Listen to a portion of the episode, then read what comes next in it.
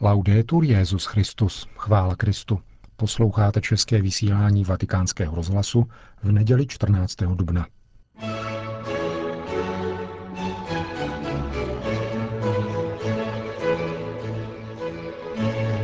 Polední promluva papeže Františka před velikonoční mariánskou modlitbou Regina Cély a potom návštěva svatého otce v bazilice svatého Pavla za hradbami.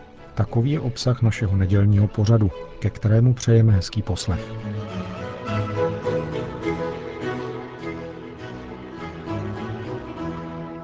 Na 80 tisíc lidí přišlo dnes v poledne na svatopetrské náměstí, aby si vyslechli promluvu, společně se pomodlili a přijali požehnání papeže Františka. Cari fratelli e sorelle, buongiorno. Dobrý den, drazí bratři a sestry.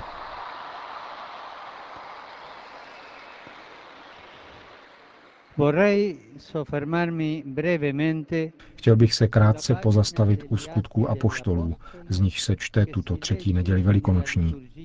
Text referuje o prvním kázání apoštolů v Jeruzalémě, kdy se po celém městě rozšířila zpráva, že Ježíš opravdu vstal z mrtvých podle písma a že je mesiášem předpověděným proroky. Velekněží a starší města se i hned snažili potlačit rodící se společenství věřících v Krista – Uvěznili apoštoly a nařídili jim, aby neučili v Ježíšově jménu. Avšak Petr a ostatních jedenáct apoštolů odpověděli, více je třeba poslouchat Boha než lidi. Bůh našich otců skřísil Ježíše, Bůh ho povýšil po své pravici jako vůdce a spasitele a my jsme svědky těchto událostí. Potom dali apoštoli zbičovat a znovu jim nařídili, aby už nemluvili v Ježíšově jménu. A oni odcházeli, stojí v písmu, s radostí, že směli pro to jméno trpět příkoří. Io mi domando, dove trovavano i primi discepoli la forza per questa loro testimonianza? Kladu si otázku, kde našli první učedníci sílu k tomuto svému svědectví? A nejenom to, odkud se jim dostávalo radosti a odvahy ze zvěstování navzdory překážkám a násilí. Nezapomeňme, že apoštolové byli prostí lidé, nebyli znalci zákona, ani nepatřili ke kněžské třídě. Jak tedy mohli i přes svá omezení a nepřízeň autorit svým učením naplnit Jeruzalém? Je zřejmé, že jedině přítomnost vzkříšeného pána mezi nimi a působení Ducha Svatého mohou tuto skutečnost vysvětlit. Pán, který byl s nimi, a duch, který inspiroval jejich kázání, vysvětluje tuto mimořádnou skutečnost. Jejich víra se zakládala na tak silné a osobní zkušenosti s Kristem zabitým a zmrtvých vstalým, že neměli strach z ničeho a nikoho a v pronásledováních dokonce spatřovali poctu, která jim dovolovala jít ve šlépě jejich Ježíše a připodobnit se mu svědectvím života. Questa storia della prima comunità cristiana Tyto události v prvním křesťanském společenství nám říkají něco velmi důležitého, co platí pro církev všech dob, také pro nás. Když člověk opravdu pozná Ježíše Krista a uvěří v něho, zakouší v životě jeho přítomnost a moc jeho vzkříšení a nemůže tuto zkušenost nepředávat. A pokud tento člověk narazí na neporozumění a protivenství, chová se jako Ježíš při svém umučení – odpovídá láskou a silou pravdy. Modleme se společně Regina Céli a prosme o pomoc nejsvětější panu, aby církev na celém světě směle a odvážně hlásala z mrtvých vstání páně a platně je dosvědčovala projevy bratrské lásky. Bratrská láska je to nejbližší svědectví, kterým můžeme potvrdit, že je s námi živý Ježíš, že Ježíš byl skříšen – Modleme se zvláště za křesťany, kteří trpí pronásledováním. V této době je mnoho křesťanů, kteří trpí pronásledováním v mnoha, mnoha a mnoha zemích. Modleme se za ně ze srdce a s láskou. Kéž pocítí živou a útěšnou přítomnost skříšeného pána. Sentano loro la presenza viva e confortante del Signore risorto. To byla promluva papeže Františka, po níž následovala modlitba Regina Celi. Na závěr pak svatý otec všem požehnal. Sit nomen Domini benedictum. Adiutorum nostrum in nomine Domini. Benedicat vos omnipotens Deus, Pater et Filius et Spiritus Sanctus. Amen.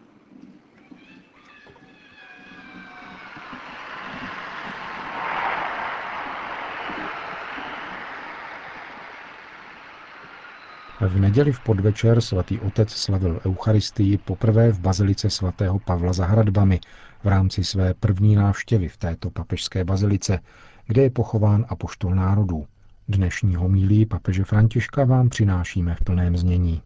Cari fratelli e sorelle, Drazí bratři a sestry, è per me una gioia celebrare l'Eucaristia con voi in questa basilica.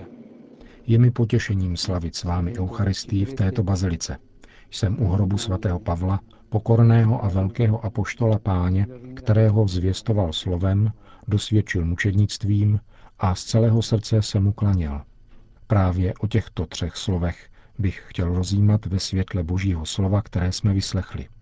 Zvěstovat, dosvědčovat a klanět se. Nella prima lettura colpisce la forza di Pietro e degli altri apostoli. Prvním čtení nás zarazí odhodlanost Petra a dalších apoštolů. Na příkaz mlčet a neučit Ježíšově jménu, nehlásat jeho poselství, jasně odpovídají. Více je třeba poslouchat Boha než lidi. A nezastaví je ani bičování, tupení a věznění. Petr a apoštolové hlásají odvážně a odhodlaně to, co přijali, totiž Ježíšovo evangelium. A my jsme schopni nést Boží slovo do prostředí, ve kterém žijeme. Dovedeme mluvit o Kristu, o tom, co pro nás představuje v rodinách a s lidmi, kteří jsou součástí našeho každodenního života.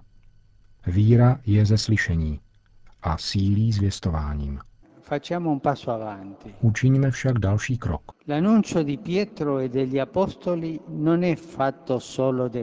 E. Zvěstování Petra a apoštolů se neskládá jenom ze slov, ale věrnost Kristu se týká jejich života, který je změněn. Dostává nové zaměření a právě tímto životem dosvědčují víru a Kristovu zvěst. V Evangeliu Ježíš třikrát žádá na Petrovi, aby pásl jeho stárce a aby je pásl jeho láskou. Prorokuje mu, až zestárneš, stáhneš ruce a jiný tě přepásá a povede kam nechceš. Toto slovo je určeno především nám, pastýřům.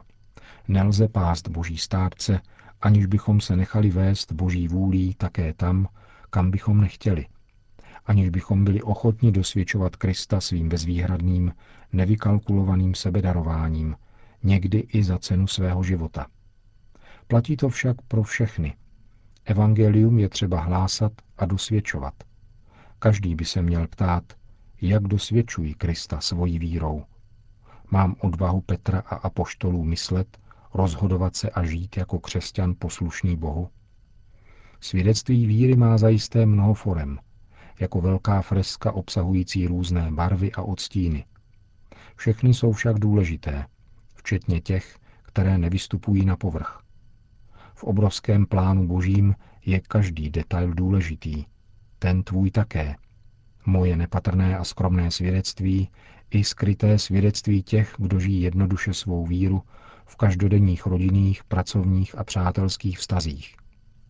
Existují svědci všedních dnů, skrytí svatí, jakási střední třída svatosti. Těch, mezi něž můžeme patřit všichni. V různých částech světa jsou však také ti, kteří jako Petr a apoštolové pro evangelium trpí. Jsou takoví, kteří odevzdávají svůj život, aby zůstali věrni Kristu svědectvím poznamenaném krví. Všichni si dobře pamatujeme, že nelze zvěstovat Ježíšovo evangelium bez konkrétního svědectví života. Kdo nás slyší a vidí, musí mít možnost odezírat potom z našich skutků to, co slyší z našich úst a oslavovat Boha.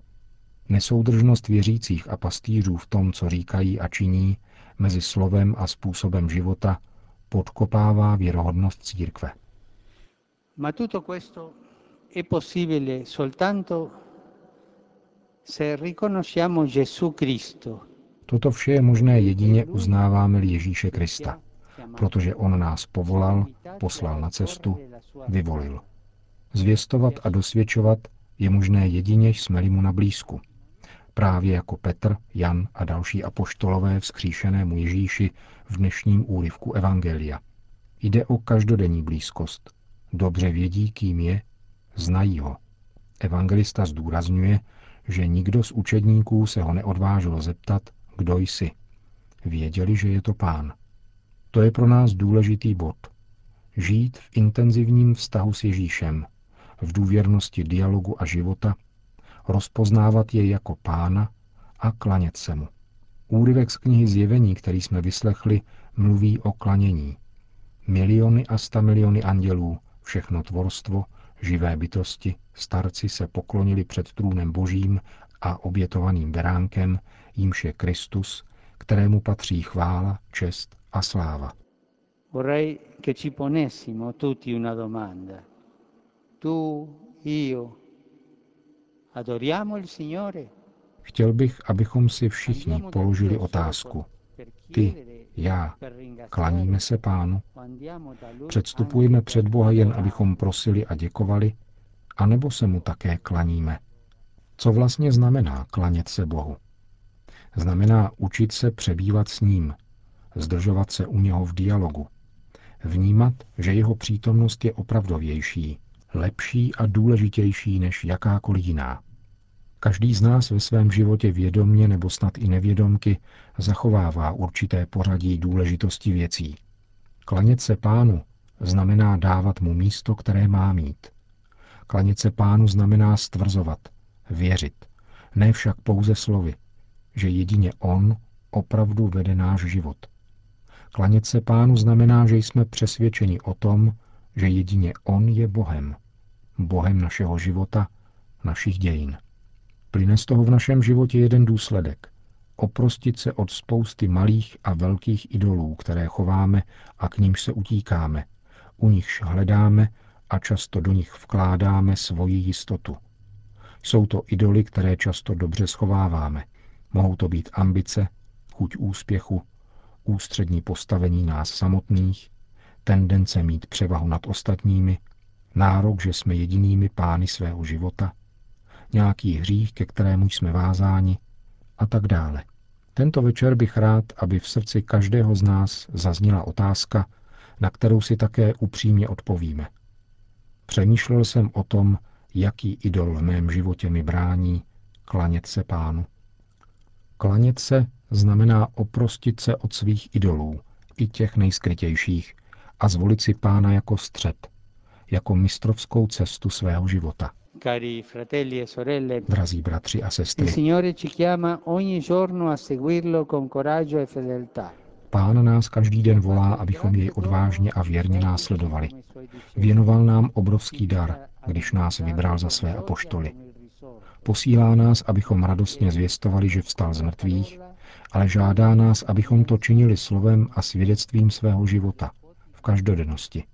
Pán je jediný, jediný Bůh našeho života a zve nás, abychom se oprostili od množství idolů a klanili se pouze jemu.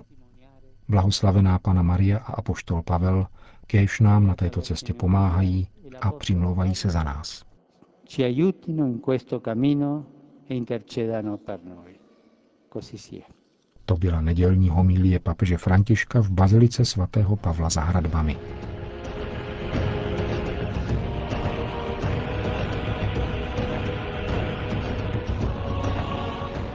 Končíme dnešní české vysílání vatikánského rozhlasu. Chvála Kristu, laudetur Jezus Christus.